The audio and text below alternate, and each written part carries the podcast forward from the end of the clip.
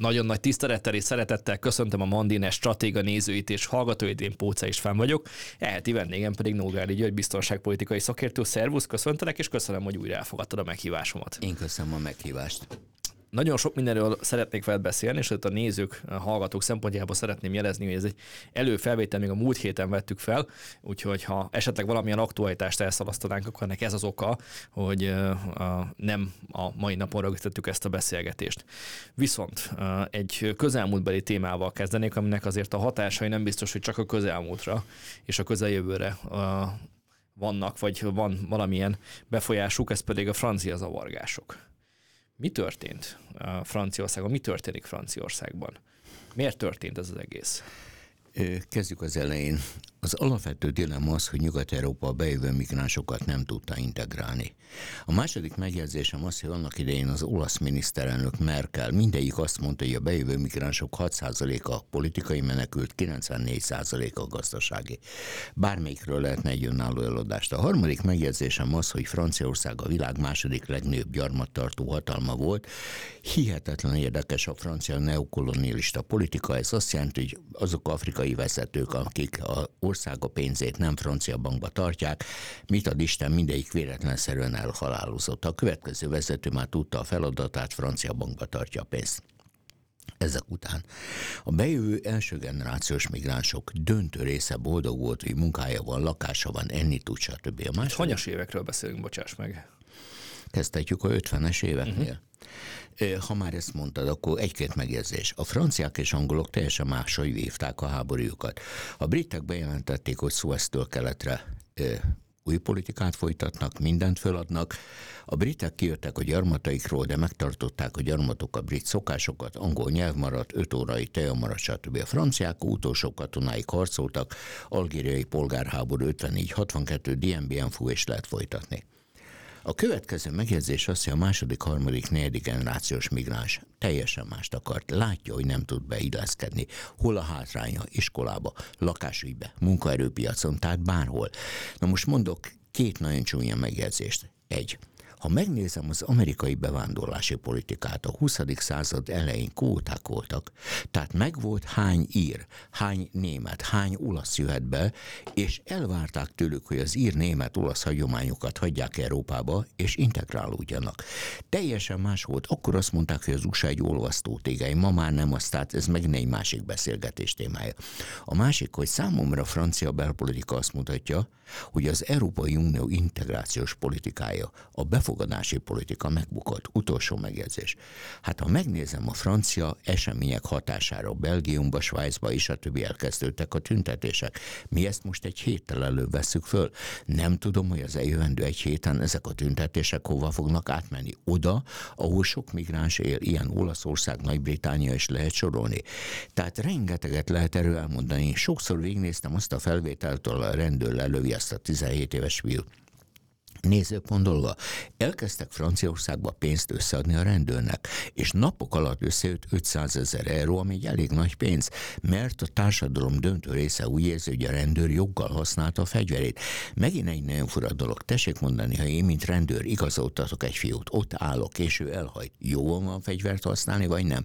Akkor a fölháborodás, hogy azonnal a rendőrt kirúgták, bíróság elé állítják, stb. De a társadalom döntő része ebben máshogy látja. A fehérek úgy érzik, érzik, hogy a rendőrnek igaza volt, a színes bőrek kimennek az utcára. Ettől kezdve lehet beszélni. Amerikáról mondtad azt, hogy egy olvasztó tégely. Franciaország is egy olvasztó tégely vált itt az elmúlt időszakban, és uh, akkor, akkor kezdjük ezzel, mert láttam, hogy összerándult az arcod. Olvasztó tégely, nem olvasztó tégely? Franciaországban dönten a volt francia gyarmatokról jönnek be emberek. Föl lehet sorolni Marokkó, Algéria, stb. Tunézia. Előnyük, hogy tudnak franciául, a hátrányuk, hogy nem tudnak integrálódni.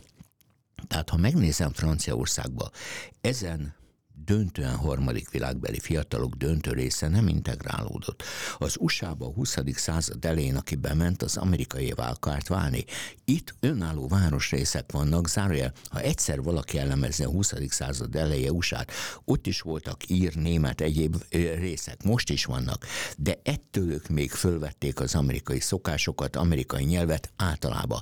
Tehát ők akkor valahogy be tudtak olvadni. Nagyon nehéz, mert soha nem volt százszázalékos a integráció.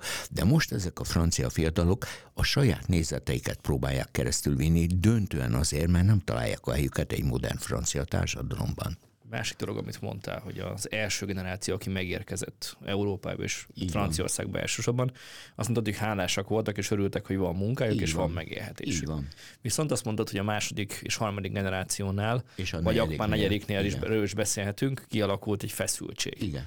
Akkor ők már nem tudják elfogadni azt a helyzetet, hogy tehát, hogy ők nem a, ugyanazokkal a feltételekkel indulnak, mint a francia fiatalok? Nem fogadják el, és látják azt, hogy apáik, nagyapáik mit dolgoznak, és a városok szélén élnek, és a lepukat lakótelepeken élek, és elnézést az ócska kocsika járnak. Tehát ő nagyon, ha ő hazamegy Afrikába, ő valaki, mert Franciaországból jött, de ő Franciaországba elnézést, senki.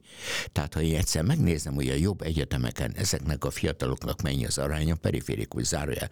Németországban az egyetemet végzett török törökök is úgy érzik, döntő részek a Marburgi Egyetemre jár, hogy őket a német társadalom nem fogadja el, és ha török néven jelentkeznek munkára, nem veszik föl őket. És tényleg nem fogadja a német társadalom az, őket? Ha erről beszélünk, én erre boldogan átérek, a döntő részük ma már nem. Tehát ha én megnézem Németországot, hogy az AFD följött a második helyre, mert teljesen nyíltan azt mondja, hogy nincs szükségünk vendégmunkásokra, hogy a szózdemek mennek le, 17%-on állnak, ma reggel néztem meg, hogy a liberális párt éppen, hogy bekerülne a parlamentbe 6 százalékon van, hogy a kommunista utódpárt lemen 4 százalékra, és nincs benne a parlamentbe, ha ma lennének a választások. Tehát azt mutatja, hogy az egész európai társadalom átalakult. Sokkal kisebb a tolerancia mindkét részről, és ebből következik rengeteg dolog. Én kíváncsi vagyok, ezt a rendőrt mennyi időre fogják elítélni jogos volt a fegyverhasználat. Én ezt Budapestről nem tudom megítélni, de én, mint rendőr megállítok egy kocsit, és a pali gáztad és elhajt, akkor ez nagyon sok kérdést vett föl. 2015-16-ban, meg még 17-ben és 18-ban is arról beszélgettünk, hogy a politikát, az európai politikát, meg a tagállamoknak a politikáját alapvetően befolyásolja a migráció kérdése, és hogy a pártok ebben a kérdésben óriási versenyben voltak, többé-kevésbé gyakorlatilag mindegyik tagállamban. Így van. Aztán jött egy kis szünet, hozta a szünetet részben a, a hát nem mondom, hogy csökkent szám, de inkább azt, hogy magas szinten állandósult és meg, megszokott migráció, és hozta a, ezt a szünetet a COVID járvány, majd hozta a háború, hogy a fókusz az nem a migráción volt. Igen. Most, mintha újra a migrációra, vagy nyilván ezek mellett elsősorban a háború mellett, de újra, mintha a migrációra kezdene a fókusz terelődni Franciaországban, Németországban, meg sok más országban. Igen, most kezdjük az elején. Van egy háború. Tavaly február 24-én kezdődik, orosz-ukrán háború. Mit jeleznek az oroszok, hogy ők ezt a háborút 7 8 nap alatt megnyerik? Mit jelez a CIA az összes szövetséges ország felé? Hogy úgy számolnak, hogy Oroszország ezt a háborút 3-4 nap alatt nyeri meg. Ez a háború tart február 24 óta, ki kéne számolni közel 200 napja, fejből mondtam. Mit jelent ez? Hogy Európa figyelme kezd egy kicsit tompolni. Elegük van abból, hogy az Zelenszky naponta elmondja idézőjelben a maga bölcsességeit, elmondja a követeléseit. Tegnap épp azt mondta, hogy a németektől sokkal több támogatást kér, elmondta, hogy azért nem sikeres a offenzívája, mert nem kapta meg a technikát. A németek 1,65 milliárd a eurót. A németek, amerikaiak után a legtöbb támogatást adták, Zelenszky között, hogy ez kevés, a Melnyik pedig a külügyminiszter helyettes között, aki volt Berlini nagykövet, hogy háromszor annyi támogatást támogatást kér Németországtól, de ha megnézed, egy nappal ezelőtt a katonai bizottság elnöke a NATO-ba, a Balra admirális bejelentett, hogy nem kapják meg a F-16-osokat. Ha megnézed, hihetetlen érdekes az egész or- orosz-ukrán háború, de az emberek figyelme, hogy te mondtad, kezd elfordulni. Elegük van ebből a háborúból. Megszokták, hogy... Álló háború van. Elnézést. Színre léptek a ukránok most, hogy egy hét alatt előre mentek 37 négyzetkilométert. Elnézést. Ez 5x7 kilométer, ez semmi. Az oroszok is elő előre mentek a front túloldalán, semmi nem történt. Kiderült, hogy a Wagner csoport pucsa, nevezzük bárminek, utána az élet megy tovább. Zárójel, egyszer valaki mondja meg, hogy kirányítja a Wagner csoport 30 országban lévő alakulatait. Tehát itt nem arról van szó, hogy a Wagner előtt a orosz-ukrán frontról és megindult Moszkva felé, egyszer majd a történelm tisztázza, hogy kimondta Lukasenkónak, hogy szín, lépjen színre, nem magától csinálta. Miért állt meg a Wagner csoport 200 kilométerre Moszkva előtt, miután egy nap alatt megtett 1000 kilométert. Valaki egyszer mondja meg, hogy a két ott lévő orosz hadosztály, az egyik egy feltöltött páncélos hadosztály, milyen lépéseket tett. Tehát van néhány dolog, amire jelenleg a történelem nem, nem tud választani. Kapunk rá választ valaha? Ö, nekem meggyőzésem, hogy 10-ből 9 kérdésre soha. Tehát Kész. Rengeteg dolgot el tudnék mondani, mire soha történelme nem volt válasz. A történészek megírták, vagy úgy volt, vagy úgy nem. Hát a Kennedy gyilkosságtól kezdve itt rengeteg dolgot el lehet mondani. És az Máig emberek... vitatnak dolgokat, igen. És az emberek elkezdtek másra figyelni. Abba a percben, hogy egy 17 éves algériai marokkói fiút agyolőtek, ez elég volt ahhoz, hogy az ott élő fiatalok föllázadjanak, mert nincs esélyük, mert a francia társadalom nem tudja őket integrálódni, mert ők nem akarnak integrálódni. Tehát szörnyű nehéz, de ez azt jelenti, hogy Brüsszelnek át kéne gondolni a saját integrációs politikáját, amire természetszerűen nem hajlandó. És a migrációs politikáját is, hiszen egy nagyon érdekes időszakban történtek, meg történnek, hogy indultak el ezek a lázadások, vagy hát ilyen zavargások. Ez pedig ugye az, az, az időszak, amikor egy újabb migráns kvótát próbálnak meg az e- európai szinten is elfogadtatni. Így van, de ezt ők 2015 óta próbálják. Hát ennek óriási német irodalma. De mi történt? Tehát, hogy, hogy miért került újra elő? Mert nem tudják megoldani, Olaszországból ott ragadnak a migránsok, senki nem hajlandó ezeket befogadni. Mert a britek bejelentették, tudom, hogy nem EU tagok, hogy aki akar menekült státuszt adja be Fekete-Afrikába, és eldöntik. Mert a finn és svéd kormány sokkal keményen belé föl. Elnézést, a finnek közölték, hogy évi 500 embert fogadnak be, jó napot. 501-et nem. 500 ember nem oszt vagy szoroz ebbe az óriási létszámba. Olaszország. Elnézést, hát Lampedusa szigetére nem megy turista. A sziget összeomlik attól, hogy elképesztő mennyiségű migráns van egy Pirinyó kb. 30 négyzetkilométeres szigeten, és mindenki azt mondja, hogy emberi jogaik vannak a migránsnak. Igen, de az itt élő európainak is. A másik, hát az a migráns a leggazdagabb európai országokba akar menni. Hát a baltiak befogadtak migránsokat, hetek alatt a utolsó migráns is eltűnt Baltikumból, mit a listán nem kellett felé, mert nyugat felé, Németország felé, mert Németország a vágy. Ezzel azt is mondod, hogy eleve nem egy működőképes javaslat, amit most... Ez egy működős képtelen javaslat, amit mondanak, mert nyilvánvaló, ha én áttelepítem a migránst Romániába, Bulgáriába, Szlovákiába, Magyarországra, Lengyelországba tovább fog menni, mert ő nem döntő részük nem dolgozni akar. Van egy megoldás, a határellenőrzések, belső határellenőrzések vissza Igen, hoz, de hozatala, de nem... a Európai Uniónak. A válaszom az, akkor mi nem a határó ellenőrzés a külső határokon. Abban a percben nem tud migráns bejönni, azt fölvállalná. Magyarul a migráns kvóta véget, az Európai Unió végét is jelentheti? Hát a Európai Unió annyi sebből vérzik, hát ha megnézem, hogy eltűntek pénzek magyar miniszterelnök felvetette, hogy hol a pénz. Mire a von azt mondta, hogy a tevékenységünk átlátható. Nem azt mondta, hol a pénz, azt mondta, hogy átlátható. Ez egy nagyon jó válasz egy egyetemi vizsgán, de nem jó válasz az Európai Unió egyes számú vezetőjétől. A másik, hát Európai Unió elszegényedett. A harmadik Európa a válságba, és többenetesen lemaradt az amerikai és kínai fejlődés mögött. Tehát nem az, hogy nem globális játékos, egyre lejjebb kerül. Tehát nagyon sok a probléma. Maradjunk még picit a migrációnál. A Olaszországot szóba hoztad, és a Lampedusa és egyéb kérdéseket nyilván Spanyolország és én, de most akkor fókuszáljunk Olaszországra. Olaszország egy átmeneti megkönnyebbülést vár, vagy várna ettől a megoldástól. Igen. Csak van egy problémám. Mert ugye ők mint a támogatnák ezt ők mintha eltűrnék ezt. Tehát van egy olasz haditengerészet, van egy olasz hírszerzés. Miért nem tudják az olasz határokat védeni?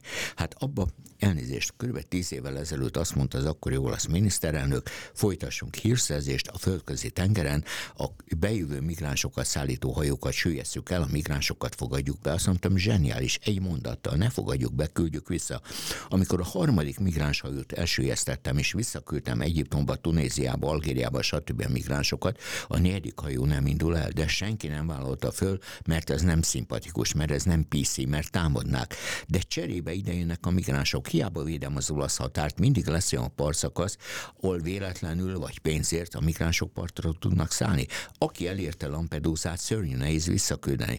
Ha megnézem eddig Németországból bárhonnan a kiutasítási politikát, soha nem volt sikeres, mert akit kiutasítok, vagy nem megy ki, vagy két hét múlva két hónap múlva visszajön. Vagy nem akarnak érvényt szeretni sokszor ennek, mert Vagy nem politikailag azért Persze. káros is tud Persze. lenni. Elnézést kérek, hát Berlinnek van olyan kerülete, ahol migráns többség van, Neukölln. Ott indult most Berlin fő, eddigi főpolgármester egy szociáldemokrata hölgy, nem választották meg. Tehát az az érv, hogy a migráns a baloldalit választja, nem jött be. Pedig tényleg erre alapoztak a választási kampányt, meg a helyi választási kampányokat. Ugye ment az az érvelés, hogy akkor a migrációs hátterűek számára a baloldal szimpatikusabb. Bár érdekes, hogy pont Németországban láttam ezzel kapcsolatban felméréseket, Münchenben mutogatták Igen. nekünk, hogy, a, hogy Angela Merkelnek a, a kijelentései után, a Wirtschaffendes kijelentései után elkezdtek gravitálni a CDU-hoz is, a migrációs hátterű szavazók. Ez szavazatként? Tehát, hogy ez, ez ennyire egyszerű, hogy a politikusok szavazóként tekintenek potenciális szavazóként? Igen. Egy politikus mindig így működik. A Merkelnek két nagyon rossz jelentése volt, egyik, amit te mondtál, Wirtschaffen, de azt mi meg tudjuk oldani. A másik, ugye ez Gips keine Obergrenze, nincs felső határ, egyik se volt igaz. De hát Merkel visszavonult, és amikor fölkínálták az ENSZ titkárságot, neki volt olyan korrekt, hogy nem fogadta el. Szerintem nem is alkalmas rá, de ez egy más kérdés. De ténylegesen a szavazók elkezdtek közeledni a CDU-CSU-hoz.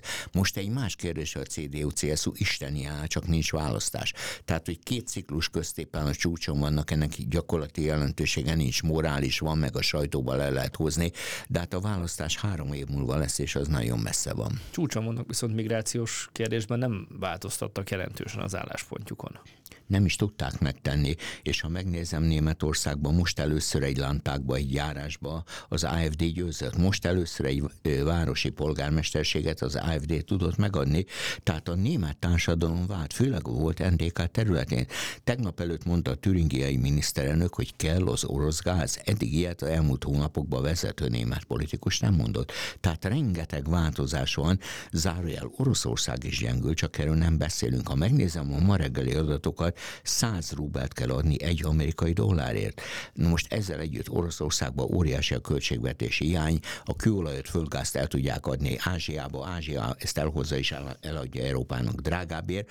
Tehát annyi mindent látok, ami két évvel ezelőtt lehetetlen lett volna többek közt a pallakász behozatalát Európába, hogy új helyzet van és mégis a migrációról beszélünk újra. De akkor azt mondod, mert hogy... egy haláleset itt rengeteg dolgot borított, mert egy haláleset elég volt ahhoz, hogy Franciaországban az ott lévő nem francia származások jelentős része azt mondja, hogy most volt elég, és kiment az utcára, és ezt csatlakoztak a belgiumi, svájci és egyéb migránsok. Pont ezt akartam kérdezni, hogy uh, itt azért nem egy elszigetelt esetről van szó, Persze. és nem csupán Párizsban történtek Persze. dolgok. Egész Franciaországra kiterjedt, tehát annyit látni kell, hogy az ott élő migráns nem találja helyét. Ő szeretne a saját normái szerint élni nagyon csúnya példát mondok. Volt egy Nobel-díjas norvég professzor, aki azt mondta, hogy nagyon szeretem a balkáni népeket. Két dolgot szeretnének. Egy, nyugat-európai szinten élni, kettő, egymást a évszázadok óta gyűlölni. A gátunknak hívták, a kettő együtt nem megy. Egyetértek. És akkor mi lehet a feloldása ennek?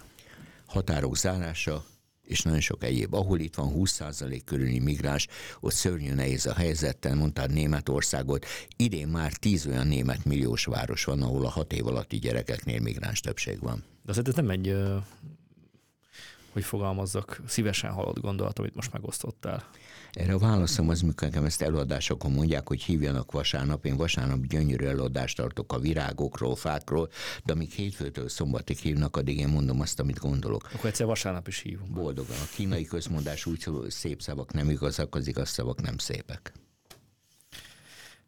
lesz ebből kiút? Mert ugye látjuk azt, hogy a zavargások Franciaországban, amit átterjedtek Belgiumra, átterjedtek részben Svájcra. A, látjuk azt, hogy a német politikában van egyfajta változás, vagy inkább is a német politikában, a német társadalomban, de ez a német politikát még vaj, mi kevéssé, ha érinti egyáltalán. És akkor az Kérek, olasz, az olasz politika meg mond. Két tartományban most lesz választás Németországban. Nagyon kíváncsi vagyok Bajorország és Hessen. A Bajor választás el fogja dönteni, hogy ki lesz a következő CDU-CSU CSU-s kancellárjelölt. Az AFD először történelmében kancellárjelöltet fog állítani. Új helyzet van ilyen szempontból Németországban is, bocsánat. Van jelentősége, hogy ki lesz a következő CDU-CSU kancellárjelölt? Igen, ugyanis vagy Mersz lesz, vagy Zöder.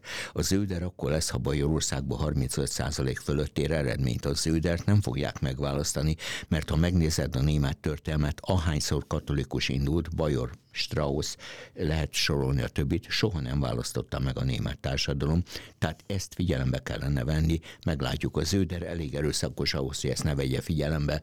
A Mersz pozíciói nem olyan erősek, mint ami ennek tűnik, tehát nagyon sok érdekes. A migráció tekintetében csak árnyalatnyi különbségek vannak a kettejük között. Igen, de mind a kettő kancellár szeretne lenni. Ráadásul Mersz 70 éves lesz a következő választásokon, ha nem ő indul. Utolsó esélye kb. akkor. Az utolsó utáni esélye utolsó utáni esély, valós esély?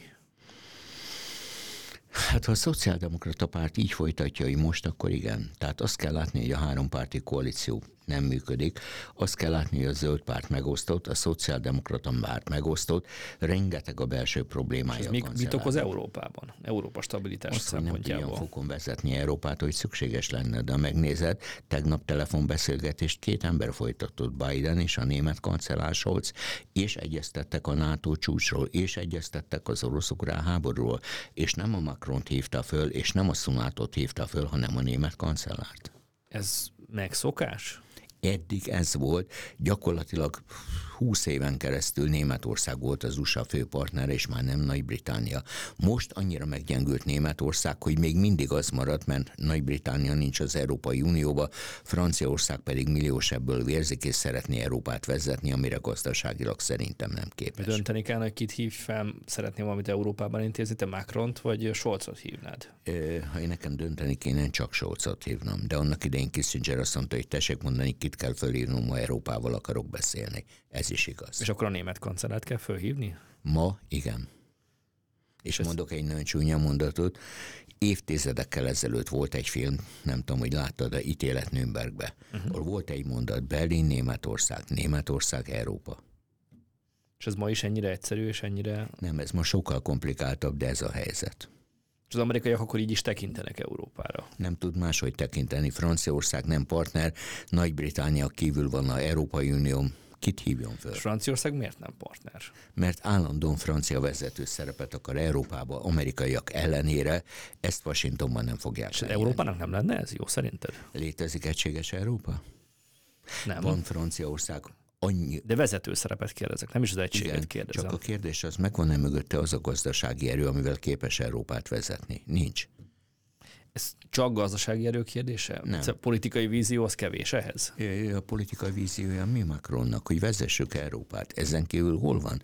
Hol van ma egy Adenaueri, egy Mint Branté? ha több vízió lenne azért, mint mondjuk egy Scholznak, aki mögött lehet, hogy van gazdasági víziója, erő, de... Mert a Scholz egy gazdasági szakember volt, Hamburg főpolgármestere volt. Tehát ő egy pénzügyi szakember, az összes problémája, ő nem kül- és nem védelem politikai szakértő. És ez látszik a megnyilatkozásain is. És akkor Macron csak Macron annyira meggyengült Franciaországból, hogy a külpolitikai sikerre vágyik, és ezt mindenki érzékeli.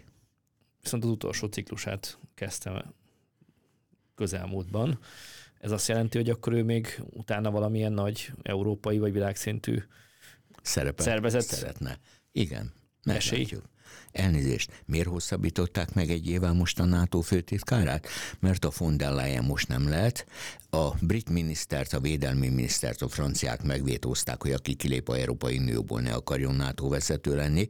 Tehát ez hihetetlen érdekes. Ma Európában nincs olyan vezető, akit elfogadnának. És azt gondolod, hogy egy év múlva von der leyen meg fogják nem. választani? Én azt mondom, hogy egy év rendkívül hosszú idő, meglátjuk, mi lesz a oroszokra háborúval, meglátjuk, mi lesz az Unióval, mi lesz az amerikai elnökválasztások bevezető szakasz, hiszen jövő novemberben lesz a választás, és tisztább kép lesz, mint ma. Ennyire döntő év áll előttünk? Igen. Igen. Jövő év meddig? Mit mondasz? Novemberi amerikai választásig. Ha bejönnek a republikánusok, a orosz-ukrán háborúba véget ér. Ukrajna nem kapja meg azt a támogatást, amit akar. Nyilván nem hagyják összeomlani, nyilván lesz előtte egy amerikai-orosz konzultáció, zárójel. Jelenleg állandó konzultáció van a CIA és az FSB közt, pont azért, hogy a világháborút elhárítsák állandó konzultáció, de azért van itt egy másik próbálkozás Igen. is a pápának a béke követő, aki a kompromisszum érdekében Igen, de ő igyekszik felszólalni. ezelőtt már visszakozott, és közölt, hogy most csak egy célja van a gyerekek visszahozatala. Tehát rájött arra, hogy olyan ellenségesen fogadták mind Kievben, mind Moszkvába, hogy nem tudja a békét keresztül vinni. Látja azt, hogy az összes béketerv, a dél-afrikai, a kínai, a brazil elfogadhatatlan Ukrajna számára. Ukrajna csak a 10 pontos saját tervét mondja, ami viszont elfogadhatatlan a világ döntő része számára. De ebből világ döntő részét mondtad, nem inkább csak Oroszország szám, számára? Nem. Nem. Ma ott tartunk, hogy kb. 40 ország támogatja a nyugati ország Ukrajnát, és a maradék döntő része vagy semleges, vagy Amerika ellenes élet támogatja Oroszországot. Csak nem jön le így a hírekbe. Ha megnézem a BRICS-et, ha megnézem a Sánkhái együttműködést, és nagyon sok egyebet, akkor azt látom, hogy az orosz pozíciók nem olyan rosszak, mint ami ennek a nyugati sajtó bemutatja. Sánkhái együttműködésnek pont nem olyan régen volt egy virtuális csúcs találkozója. Ahol csak virtuális lehetett, indiaiak hívták össze, hogy nehogy a Putyint le kelljen tartóztatni, ahol bevették a szervezetbe iránt, és bejelentették, hogy jövőre teljes jogú tag lesz Belarus. Ez az Egyesült Államok ellen szól? Ez azt jelenti, hogy a harmadik világ döntő része szeretne az USA-tól függetlenedni. Ilyen értelemben ellene, direktül nem ellene. Áttételes. Tehát nem valami ellen, hanem valamiért Így dolgoznak? Igen. És mi ez a valamiért? A harmadik világ kiemelése, politikai szerepük növelése, egy orosz-ukrán bármilyen béke elérése és az amerikai pozíciók csökkentése. Bármilyen béke elérése? Bármilyen. Gyakorlatilag látják azt, hogy a frontok állnak, a halottak száma nő, az eladósodás nő, a pusztítás döbbenetes, az Európai Unió adatai szerint 414 milliárd euró eddig a kára Európának, ukrán válasz rögtön az volt, hogy 750, nem menjünk bele, hogy miért mondanak ennyit. Tehát gyakorlatilag az látszik, plusz az Egyesült Államok élén van egy teljesen alkalmatlan elnök. Szeretnék visszatérni majd még erre a Sánkhái együttműködés kérdésére, de maradjunk egy pillanatra még ennél a front helyzetnél, hogyha ha abból indulunk ki, amit most mondtál, hogy egyrésztről pár perccel ezelőtt, hogy semmi nem történt, senki nem megy sehova, és hogy gyakorlatilag egy állóháború alakult ki. Néhány négyzetkilométer az, ami gazdát tud cserélni, de Igen, nincsenek de jelentős változások. Egy dolog. Itt látni kell, hogy a ukránok számára egyértelmű volt, hogy a Vilniuszi csúcsig nekik katonai sikert kell elérni. Eddig nem érték el. És éppen ezt akartam kérdezni, valamit mert a nyugat azt mondta, El nem kell, ilyen sikert, akkor nem kap újabb pénzt és fegyvert, nem kap ennyi pénzt és fegyvert, semmilyen sikert nem ért el. De az oroszok sem értek el sikert. De az oroszoknál nincs ilyen nyug- külföldi kiszolgáltatottság, az oroszok saját magukkal állnak ilyen értelemben szembe, és az oroszok elérték, hogy 40 ország fegyvereivel szembe eddig a frontvonalakat tudták tartani. Tehát ez egy nagyon nehéz dilemma, egyik fél sem győzött. Bocsánat, mit mond a Vatikán, mit mond Magyarország, hogy csak fegyverszünet és béke lehet, mert egyik fél sem fog győzni. A Stoltenberg bejelentette, hogy ezt a háborút Oroszország nem nyerheti meg. Én másnap bemondtam, igaza van Ukrajna sem. Tehát nincs győztes. Mindenki vesztes? Én azt mondom, ha így veszem, igen, de a veszteség Ukrajna számára nagyobb, mert számára azt jelenti, hogy nem kap pénzt és fegyvert, 24 óra alatt összeomlik. És az oroszok számára a veszteség mit jelent? hogy nem tudják a krémet megtartani, nem tudják elérni céljaikat, hogy Ukrajna ne kerüljön be a NATO-ba, stb. Ha megnézett, tegnap követelték a baltiak, hogy föl kell venni most a NATO-ba Ukrajnát. Nem lehet fölvenni egy alkalmatlan rá, kettő azonnali harmadik világháború széli helyzetet jelentene. Gondolom is akar el a NATO tagok többsége, nem gondolja ezt komolyan. USA, Németország, jó pár ország erre nem hajlandó, Magyarország sem. De az oroszokra akkor azt mondod, hogy ha meg tudják tartani a krímet, akkor az ők már ezzel eredményt... Az orosz stratégiai cél Ukrajnát megakadályozni a NATO felvételbe, Európai Unióba azt mondják, Nem több, nem kevesebb? Nem. Azt mondják, hogy Európai Unióba, hogy lépjenek be belülről szétverik, igazuk van. Megérte az oroszoknak ezt? Kérdezem ezt azért, mert nem így gondolták. Nagyon sok erőfeszítés van benne, nem rengeteg ember élet, ők azt rengeteg hitték, pénz. Hogy a Krimbe 2014-ben pillanatok alatt nyertek most, és ilyenek nem jött be. Biel- Bieloruszba jöttek be 100 kilométer mindent kellett megtenniük Kievig, és nem tudták megtenni. Zár... És közben Putyinnak a hatalma meg gyengül, legalábbis a Prigozsinnak a lázadása, nyílt lázadása erre enged következtetni. Putyinnál a hatalmat rendkívül nehéz megítélni, mert nem látunk bele az orosz belső játszmákba. Egy megjegyzés. Ukrajna számára gabon export fontos. A oroszok most azt mondták, nem engedik tovább a szerződést. Bocsánat, valaki egyszer mondja meg nekem, a ukrán gabona hány százaléka ment eddig a szegény harmadik világba? Három ezrelék, nem százalék, tehát 0,3 százalék. A többit eladták az európai piacokon, nem erről volt szó.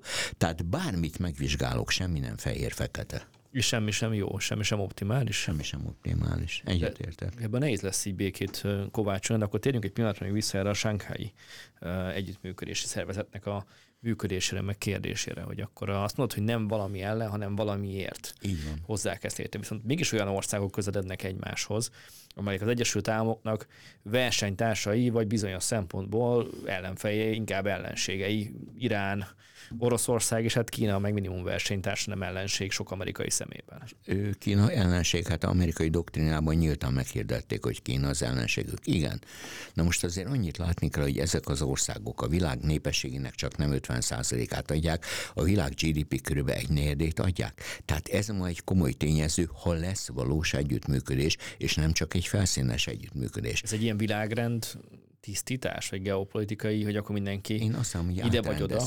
Nem kell ide vagy oda, de az országok jelentős része ma nem akar lecsatlakozni egyik blokkhoz sem.